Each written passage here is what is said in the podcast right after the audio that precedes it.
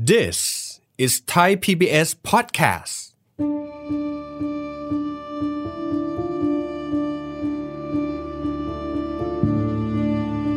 บางธุรกิจครับแปะป้ายเลยครับว่าเงินสดเท่านั้น ถ้าเป็นธุรกิจประมาณนี้ปุ๊บเนี่ยทางสรรพากรก็จะเริ่มมองว่าธุรกิจเนี้ยน่าจะเป็นธุรกิจที่มีความเสี่ยงสูงอ่ะเขาก็จะเริ่มสงสัยการตรวจสอบก็จะเริ่มเข้มข้นขึ้น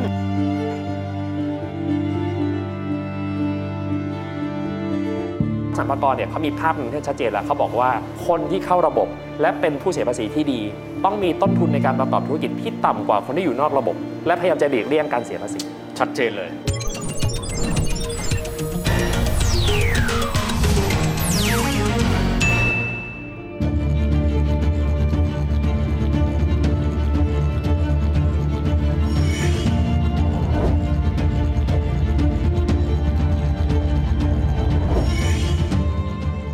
สวัสดีครับท่านผู้ชมครับยินดีต้อนรับเข้าสู่รายการเศรษฐกิจติดบ้านนะครับ วันนี้จะมาคุยกันเรื่องของภาษีครับหลายฝ่ายมีความรู้สึกวิตกกังวลนะครับว่าเวลาที่เรายื่นภาษีแล้วเนี่ยปัจจุบันนี้สรรพากรเองนะครับก็คือหน้าที่ของเขานี่แหละครับในการที่จะต้องมาตรวจสอบว่า การทำธุรกรรมของเรานี้เนี่ยเป็นเงินเท่าไหร่ บางทีเขาก็จะมีข้อมูลเยอะซะจนกระทั่งเรารู้สึกว่าเผลอๆจะรู้เยอะกว่าเราอีก ก็เลยคิดว่าถ้าหากว่าเราใช้เงินสดล่ะในการทำธุรกรรม เราสามารถหลบเรดาร์ของสรรพากรได้หรือไม่ วันนี้คุยกันประเด็นนี้นะครับกับอาจารย์กฎหมายภาษีกรนะครับ แล้วก็รองคณะบดีของคณะนิติศาสตร์มหาวิทยาลัยสยาม แล้วก็ CEO ของ i t a x ผู้ช่วยศาสตราจารย์ ดรยุทธนาศรีสวัสดิ์อาจารย์สวัสดีครับ สวัสดีครับ อาจารย์ครับ แรกทีเดียวเลย ปัจจุบันนี้กลไกการตรวจสอบสรรพากรก็ต้องบอกเขาก็ดูแลผลประโยชน์ของรัฐเนาะ ถูกครับ เขาสามารถที่จะตรวจสอบธุรกรรมได้ละเอียดยิบเลยอยากให้อาจารย์ไล่เรียงตรงนี้ก่อนที่เราจะไปถึงเรื่องของเงินสดนะครับ มันคือ KPI ของกรมสรรพากรอยู่แล้วเนาะเออเพราะ เป็นหน้าที่เขา เขาคือกรมภา ษี กรมภาษี จัดเก็บ เขาเขาต้องเก็บภาษีอยู่แล้วอันนี่ อืม คือเรื่องปกติ ซึ่งซึ่งสรรพากรนะครับเก็บภาษีปีๆเนี่ยต้องบอกว่าเยอะมากเหมือนกันนะครับอ่าได้บรรดากรมจัดเก็บภาษีด้วยกันนะครับกรมสรรพากรเรียกว่าเป็นพี่ใหญ่เลย อืม ประมาณ 2 ใน 3 ของเงินภาษีที่เก็บของส่วนกลางเนี่ยครับสรรพากรเนี่ยกรมเดียวเนี่ยซัดไปเท่านี้ละ สองในสามเลย สองในสามเลย โอ้ เยอะมากเยอะมา ครั ก บ ครับก็เป้าเขาก็เป็นล้านๆนะครับประมาณ อืม สองสองกว่าล้านล้านอะไร ครั เงี้ย บ แล้วก็เอ่อช่วงหลังๆก็มีการเกินเป้าด้วย อืม โอ้นี่ซึ่งซึ่งก็เป็นแบบเป็นแนวทางที่น่าสนใจมาก ซึ่งซึ่งผมก็มีโอกาสเอ่อได้ได้พูดคุยกับผู้บริหารของกรมสรรพากรมา ต้องบอกก่อนว่าผมไม่ใช่สรรพากรนะ อืม อ่าแต่ว่ามีโอกาสได้พูดคุยปุ๊บเราก็รู้สึกทึ่งเหมือนกันว่าเอ่อกรมสรรพากรเองมีการปรับตัว อืม เอ่อโดยการใช้เรื่องของอ่าข้อมูล อืม อ่าเรื่องการใช้ของดิจิ t a ลทรานส์โอมชัน อืม ในการมาทำให้กระบวนการในการจัดเก็บภาษีมันมีประสิทธิภาพมากขึ้น อืมอืมอืม อ่าครับซึ่งซึ่งแล้วก็รวมถึงเรื่องของกฎหมายที่มันมาประกอบด้วย มีอันนึงก่อนที่ผมขอไล่าให้ฟังก่อนแต่หลายท่านได้เคยได้ยินอ่าที่บอกว่าโอนเงินมีเงินเข้า 3,000 ครั้ง เออเออเออเคย ห ได้ รือ ยิ ว่าน หรือว่า 400 ครั้งเป็นเงินตั้งแต่2ล้านบาทขึ้นไป อันนี้ครับมีศัพท์กฎหมายเขาเรียกว่าธุรกรรมลักษณะเฉพาะ อ่าธุรกรรมลักษณะเฉพาะเนี่ยคือหมายถึงเป็นลักษณะของธุรกรรมที่ถ้าหากว่าสถาบันการเงินใด อืม เจอว่าเจ้าของบัญชีใดมีเหตุการณ์ประมาณนี้เกิดขึ้น ว่าสะมีเงินเข้า3ามพันครั้งหรือ 4 400 ครั้งเป็นเงินตั้งแต่2ล้านบาท ให้นำข้อมูลเนี้ยมาแจ้งสรรพากรด้วย จำนวนธุรกรรมเยอะมาก หรือปริมาณเงินเยอะจน มัน ผิดสังเกตไม่รู้พวกนี้ถูกว่า ที่เขาใช้ว่าธุรกรรมลักษณะเฉพาะเพราะมันไม่ใช่ลักษณะปกติ อ่าฮะโอเค อ่าเขาเลยบอกเป็นลักษณะเป็นมีความเฉพาะตัว อืมอืม คือถ้าคุณไม่ได้ประกอบธุรกิจทำไมเงินถึงเข้ามาในจะ หมุ ใน นเวียนมาตลอด จำนวนและเออและและและเออจำนวนครั้งที่มันเยอะขนาดนั้นนะครับ ซึ่งเขาบอกให้แจ้งสรรพากรไป แต่ว่ามีความเข้าใจผิดเยอะมาก เขาบอกว่าถ้าถึงแล้วแปลว่าสรรพากรจะประเมินภาษี อืม ต้องบอกก่อนว่าเรื่องนี้ไม่จริง ไม่จริงนะ เป็นแค่ข้อมูลมิติหนึ่งที่ใช้ในการประกอบว่ามันถูกต้องครบถ้วนสมบูรณ์หรือเปล่า อืม และถ้าหากว่าเอ่อมีการขอให้ไปชี้แจง แล้วเราสามารถอธิบายได้ อืม เอ่อเรื่องก็จบเช่นเดียวกันยกตัวอย่างเช่น สมมติว่าผมมีเงินเข้ามาใน 3,000 ครั้ง อืม เพราะว่าผมมาไปประกาศใน Facebook บอกว่าผมกำลังจะมีทอดพระป่าทอดกระถิน ระดมทุนหรือระดมเงินแล้วก็ตาม อ่า แต่ อ่าใช่แล้วก็เนี่ยเปิดบัญเปิดเปิดเลขบัญชีไว้ใครอยากจะร่วมทำบุญผมเป็นกระเป๋าบุญให้อะไรเงี้ยเป็นสะพานบุญให้ เฮโรยิก อ่าอ่าอ่าก็สามารถโอนมาให้ผมได้ ซึ่งแปลว่าถ้าหากว่าบัญชีธนาคารนั้นนะครับผมสามารถชี้แจงได้ว่าจำนวนเงินที่มาเนี่ยเป็นสัดส่วนจำนวนเท่านี้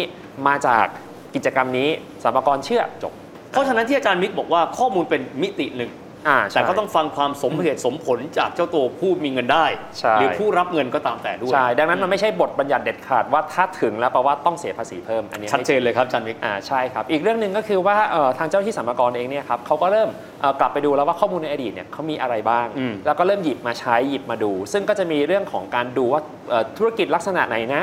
ที่มีความเสี่ยง อืม เอ่อแล้วมีความรู้สึกว่ามันน่าสงสัย และอาจจะเป็นเหตุที่ทำให้เขาเองเนี่ยเอ่อจัดการภาษีไม่ถูกต้องก็มีเหมือนกัน ซึ่งบางครั้งเนี่ยอาจจะเกิดจากความไม่ตั้งใจ เพราะว่าทำธุรกิจมาจนชิน อืม แล้วก็ไม่รู้ว่าวิธีที่ถูกต้องคืออะไร พวกเนี้ยครับก็จะมีเขาเรียกว่าการตรวจเยี่ยมเอ่อตรวจเยี่ยมคือหมายถึงว่าเขาเรียกว่าการตรวจแนะนำ ก็คือไปคุยกับกับผู้ประกอบการ แล้วก็เริ่มแนะนำไปว่าเออจริง ๆ วิธีการเนี้ยมันจะไม่ตรงไปตรงมานะ มันจะไม่ถูกต้องข้อมูลจะไม่ครบถ้วนนะ การยื่นภาษีจะไม่ดี ดังนั้นอะลองปรับเป็นอย่างนี้ไหมทำอย่างนี้ไหมแนะนำ อ๋อนี่เขาเรียกตรวจแนะนำ ตรวจแนะน อืม ำอ่าตรวจแนะนำครับ แต่แต่ว่าก็จะมีอีกแบบหนึ่งเหมือนกันที่ตั้งใจจะเสียภาษีไม่ถูกต้องแต่แรก ชัดเจนเลย อ่า อืม อันนี้ก็มีเหมือนกันจังสรรพากรก็จะเริ่มไปดูว่า แล้วก็เริ่มให้คะแนน อืมอืม อารมณ์เหมือนสกอร์การ์ดนะเริ่มเริ่มเริ่มตัดเกรดว่ากลุ่มไหน โอเค เอ่อเรียกว่าเสียงมากเสียงน้อยเสียงเสียงเสียงต่ำเสียงปานกลางยกตัวอย่างเช่น สมมติว่าถ้าเกิดว่าดรวิทย์เนี่ยครับเอ่อเป็นธุรกิจอ่าผลิตของสักอย่างแล้วกันนะสมมติผลิตน้ำ อ่าผลิตขวดน้ำเนี่ยผลิตน้ำก็แล้วแต่เนี่ยมันก็จะมีวัตถุดิบของเรามีเรื่องขวดมีเรื่องหัวเชื้อ มีเรื่องอะไรพวกนี้ใช่ไหมฮะ อืม มันสามารถกำหนดสูตรได้ ว่าจริง ๆ แล้วเนี่ยมันต้องมีขวดประมาณเท่าไหร่นะอ่ามีหัวเชื้อมันเท่าไหร่นะอ่าหัวเชื้อประมาณเท่านี้ผลิตได้จำนวนเท่านี้ขวดเฮ้ยหัวเชื้อมันพร่องไปจำนวนเท่านี้แล้วทำไมแจ้งว่าขายได้แค่นี้ ปูมันชัดเจนเลย มันเป็นเหตุ อ่า เป็นผลแก่กันและกัน อ่าใช่ดังนั้นมันต้องอธิบายแล้วไงว่ามัน ครั เกิด บ อะไรขึ้นทำไมมันหายไปเกิดจากด้วยสาเหตุใดมีหลักฐานไหม อืม อ่าถ้าไม่มีอ่ะกลุ่มนี้ก็เสี่ยง อ่า อ่า ฮะ หรือของบางอย่างอันนี้แบบซื้อมาขายไปตรงๆเลยแล้วกันเนาะเอ่อวิธีการที่ตรวจสอบว่าธุรกิจไหนเสี่ยงเสี่ยงน้อยเสี่ยงเสี่ยงมากก็คือนับสต็อกไหม อ๋อ อ่าถ้าปกติบอกว่าไม่นับสต็อกเลยโอ้โหธุรกิจไม่นับสต็อกเลยเนี่ยผมว่าอันเนี้ยเรื่องใหญ่ นะครับและอีกธุรกิจหนึ่งครับที่ผมว่าน่าจะเป็นเรื่องที่เราคุยกันวันนี้ก็คือว่าสมมติว่าธุรกิจนี้เนะครับโดยปกติเนี่ยเราน่าจะเห็นเนาะมี QR code payment เนาะเอ่อ อืม พวกพร้อมเพย์ สแกนทั้งหลายเนี่ย ทั้งหลาย บางธุรกิจครับแปะป้ายเลยครับว่าเงินสดเท่านั้น อืม อ่าถ้าเป็นธุรกิจประมาณนี้ปุ๊บเนี่ยทางสรรพากรก็จะเริ่มมองว่าธุรกิจเนี้ยน่าจะเป็นธุรกิจที่มีความเสี่ยงสูงอ่าเขาก็จะเริ่มสงสัยการตรวจสอบก็จะเริ่มเข้มข้นขึ้น อืม เพราะว่าสรรพากรเนี่ยเขามีภาพหนึ่งที่ชัดเจนแล้วเขาบอกว่าคนที่เข้าระบบและเป็นผู้เสียภาษีที่ดี ต้องมีต้นทุนในการประกอบธุรกิจที่ต่ำกว่าคนที่อยู่นอกระบบ และพยายามจะหลีกเลี่ยงการเสียภาษี ชัดเจนเลย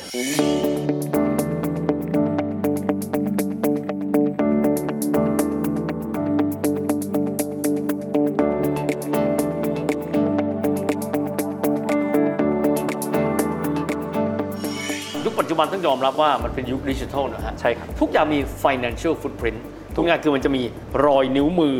นะครับของการทำธุรกรรม ครับ เช่นไปที่ไหนก็จะรู้ว่ารับเงินเท่าไหร่เท่าไหร่ เพราะฉะนั้นสิ่งที่มันไม่มี financial footprint ครับ เช่นกรณีการใช้เงินสด ก็สามารถที่จะหลบเลี่ยงสรรพากรได้ ยิ่งถ้าเริ่มต้นไม่มีตัวตนทางภาษีอากรอยู่กับสรรพากรเลย ครับ อันนี้ยิ่งสามารถหลบเลี่ยงง่ายดีครับ อ่า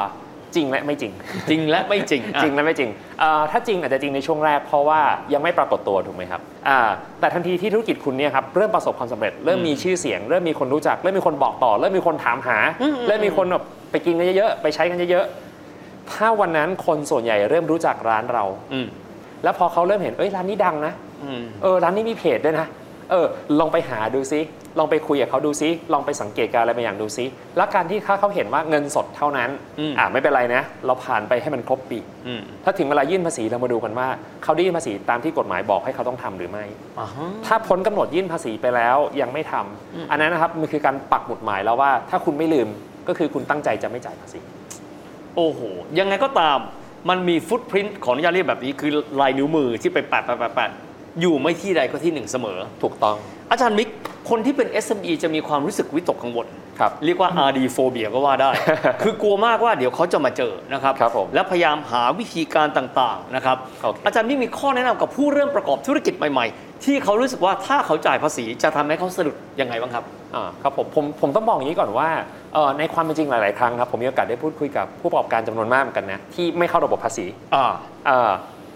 เหตุผลหลักๆที่ผมเจออ่ะอย่างแรกก่อนเลยคือไม่รู้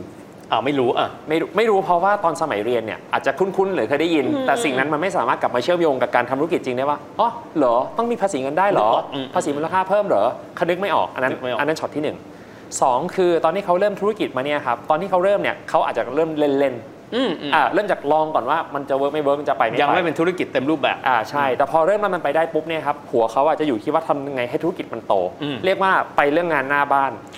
แต่ไม่ได้คิดเรื่องงานหลังบ้านว่า อืม เอ๊ะ แล้ว compliance หรือสิ่งที่เราต้องปฏิบัติตามกฎหมายเนี่ยได้แก่อะไรบ้าง โอ้โหไปข้างหน้าสุดเลย แต่ข้า ครั ง บ หลังนี่คือก องหลังโหวไป กองหลังโหว กองหลังโหวอืม โอ้ก็อันนี้ก็หนักเหมือนกัน อีกแบบหนึ่งผมว่าค่อนข้างยากเหมือนกัน แล้วเนี่ยต้องแก้ไขทั้งระบบก็คือว่าบางครั้งเนี่ยครับเขาอยากเข้าระบบภาษีแต่แรกนะ อืม แต่ว่าคนที่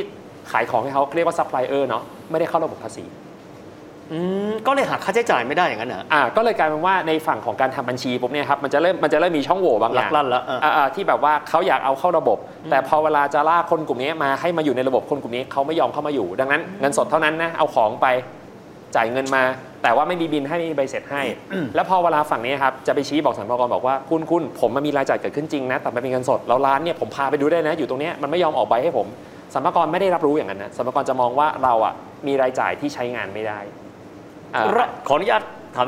รายจ่ายที่ใช้งานไม่ได้แปลว่าอะไรครับ อะไรจ่ายใช้งานไม่ได้คือหมายถึงว่าจริง ๆ แล้วเนี่ยครับเวลาเราทำธุรกิจเนี่ยเราต้องเสียภาษีจากกำไรเนาะถูกไหม กำไร อ่าเราขายได้เท่า คือหัก นี้ ต้นทุนแล้ว อ่าหักต้นทุนต้องเป็นเท่านี้ อืม อ่าแต่ปรากฏว่าต้นทุนของเราเนี่ยครับมันดันเป็นต้นทุนที่จ่ายจริง แต่ไม่มีหลักฐาน โอ้โห อ่าหรือเป็นหลักฐานที่สรรพากรไม่ยอมรับ อืมอืม อ่าก็จะเป็นรายจ่ายที่ใช้ที่ใช้งานไม่ได้ ครับ ซึ่งซึ่งจะมีศัพท์กฎหมายเรียกว่ารายจ่ายต้องห้าม รายจ่ายต้องห้าม อ่า อืม อ่ามันก็กลายเป็นความลำบากของผู้ประกอบการว่าอ้าวคนไม่เข้าระบบภาษีเราก็เลย เคลียร์เคลียร์ อ่า ใช่ กับปัญหาสุดท้ายครับ ผมว่าเรื่องนี้ก็เรื่องใหญ่มากก็คือว่าเอ่อตัวผู้ประกอบการเองเนี่ยครับเห็นผู้อื่นไม่เข้า คู่แข่งมันยังไม่เข้าเลย ตัวเองเสียเปรียบถ้าตัวเองเข้า อ่าใช่การเข้าทำให้เขาอะเสียเปรียบ เพราะว่าชาวบ้านไม่เข้ากันเขาเลยเรียกว่าอ่าถ้าคนอื่นไม่เข้างั้นฉันก็ไม่เข้าด้วยเอ่อเพราะว่ามันเป็นเขาเรียกว่าเป็นมันเป็นบรรยากาศเนาะเพราะบรรยากาศคนอื่นเขาไม่เข้ากันเราเลยไม่รู้จะเข้าไปทำไม เข้าไปแล้วก็มีแต่เสียกับเสียไม่มีได้อะไรกลับมาเลย ครับ ผมว่าเหล่านี้มันคือเป็นการแก้แบบในปัญหาเชิงโครงสร้างเลยว่า ถ้ามันทำให้ทัศนคติตรงนี้เปลี่ยนไปได้ คนรู้สึกว่าการเข้าระบบ มันมีข้อดีและมีต้นทุนต่ำกว่าการอยู่นอกระบบ อันเนี้ยผมว่ามันน่าจะเริ่มเปลี่ยนให้มันให้มันดีขึ้นได้ แล้วบ้านเราเป็นแบบนั้นจริงไหมครับ คือเข้าระบบแล้วดีกว่าการที่อยู่นอกระบบ ก็อาจจะจริงและไม่จริง อ่าถ้าจริงอ่ะถ้าจริงก็คือว่าแน่นอนครับว่าถ้าเราเราเข้าระบบถูกต้องเนี่ยครับเอ่อเรื่องค่าปรับไม่มี เอาชัดเจนที่สุดเลย อ่า ไม่ต้อง อ่า ไม่ต้องกลัวเขาจะมาตรวจเยี่ยม อ่า ตรวจแนะนำเมื่อไหร่ อ่าใช่ ดังนั้นเนี่ยเรื่องเนี้ยมันไม่มีต้นทุนในฝั่งนี้ขึ้นมาเพราะเราทำถูกร้อยเปอร์เซ็นต์ อืม อ่าแต่เพียงแต่ว่าเอาสิ่งที่มันจะเป็นข้อเสียเปรียบหน่อยคือตรงที่ว่าพอเราเครียกอยู่บนเรดาร์แล้วเนาะถ้าหากว่าคนอื่นที่มันอยู่นอกเรดาร์เนี่ยยังอยู่นอกต่อไปอ่ะเราจะเป็นคนรับภาระภาษีกันอยู่สักสักกลุ่มเล็กๆซะมากกว่า เพราะว่าตอนนี้ informal economy หรือเศรษฐกิจที่มันอยู่นอกระบบเนี่ยมันมีค่อนข้างเยอะ แต่ถ้าว่ากันตามตรงครับดรวิทย์สมมติว่าถ้าเราสามารถเพิ่มจำนวนผู้เสียภาษีเนาะเอ่อจากจำนวนเดิมที่มีอยู่ปัจจุบันนะเพิ่มได้สองเท่า แล้วถ้าเกิดเงินภาษียังต้องการเท่าเดิม แสดงว่าทั้งผมดรวิทย์และทุกท่านที่ฟังอยู่เนี่ยน่าจะเสียภาษีถูกลงคนละครึ่งนะ โอ้โหเป๊ะเข้าใจละ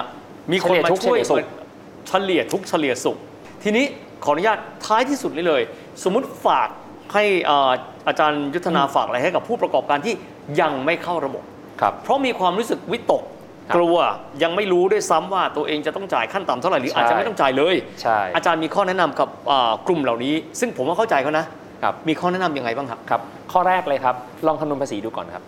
ว่าจากยอดขายที่มันเกิดขึ้นณขณะนี้ที่เราทำธุรกิจเนี่ยค่าภาษีมันจะเป็นเท่าไหร่ หักต้นทุนไปด้วยนะ อ่าใช่หลาย ๆ ครั้งนะครับทุกคนเซอร์ไพรส์ว่ามันไม่ได้แพงที่คิด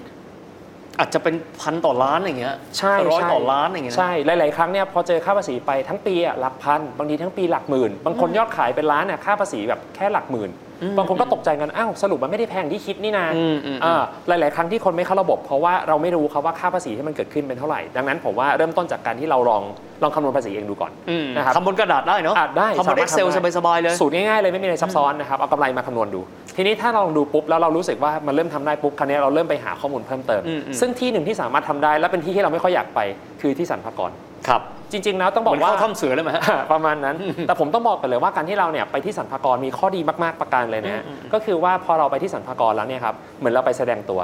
ว่าเราอยาก แสดงความบริสุทธิ์ ทำถูก ใจอะ อ่าเราอยากทำถูกช่วยแนะนำหน่อยได้ไหม ผมบอกนะครับทั้งร้อยนะทุกๆที่สรรพากรพื้นที่แบบทุกที่ครับยินดีให้บริการและยินดีให้คำแนะนำว่าทำอย่างไรจึงจะถูกต้อง โอ้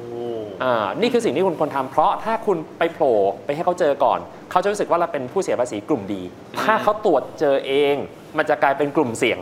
อืม ซึ่งวิธีการในการปฏิบัติ ระหว่างกลุ่มดีกลุ่มเสี่ยง มันจะแตกต่างกัน ครับ ครับยังไงเป็นกลุ่มดีเอ่อความน่ารักมันมีเนาะเขาก็จะรู้สึกว่าให้ความเอ็นดูกับเราแล้วก็ให้ความช่วยเหลือกับเรามากกว่า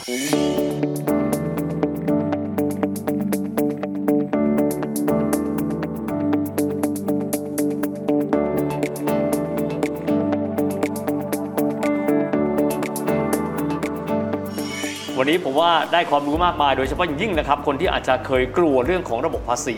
ไม่ว่าจะเป็นเอ่อภาษีเอ่อกลุ่มธุรกิจขนาดเล็ก หรือคนที่อาจจะอยู่นอกระบบไปแล้วทำให้เข้าใจได้มากขึ้นว่ากลไกนั้นคืออะไรกันบ้าง วันนี้ต้องขอบคุณอาจารย์มิกนะครับ ขอบคุณมากครับ สวัสดีครับ ถ้าหากว่าเรานั้นอยากให้ประเทศไทยโปร่งใสครับ ผมเชื่อว่าคงจะไม่ใช่เฉพาะภาครัฐตัวเราเองในฐานะผู้มีเงินได้เอง ถ้าเราต้องการที่จะโปร่งใสเป็นส่วนหนึ่งของสังคมที่ดีขึ้น ส่วนหนึ่งเลย คือการเดินหน้าเข้าไปสู่ระบบด้วยนะครับอ่ะสำหรับวันนี้เวลาก็หมดลงแล้วนะครับ พบกันใหม่โอกาสหน้า สวัสดีครับ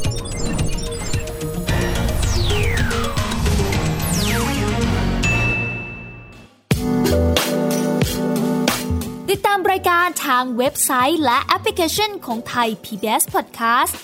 Spotify SoundCloud Google Podcast Apple Podcast และ YouTube Channel Thai PBS Podcast Thai PBS podcast. View the world via the voice.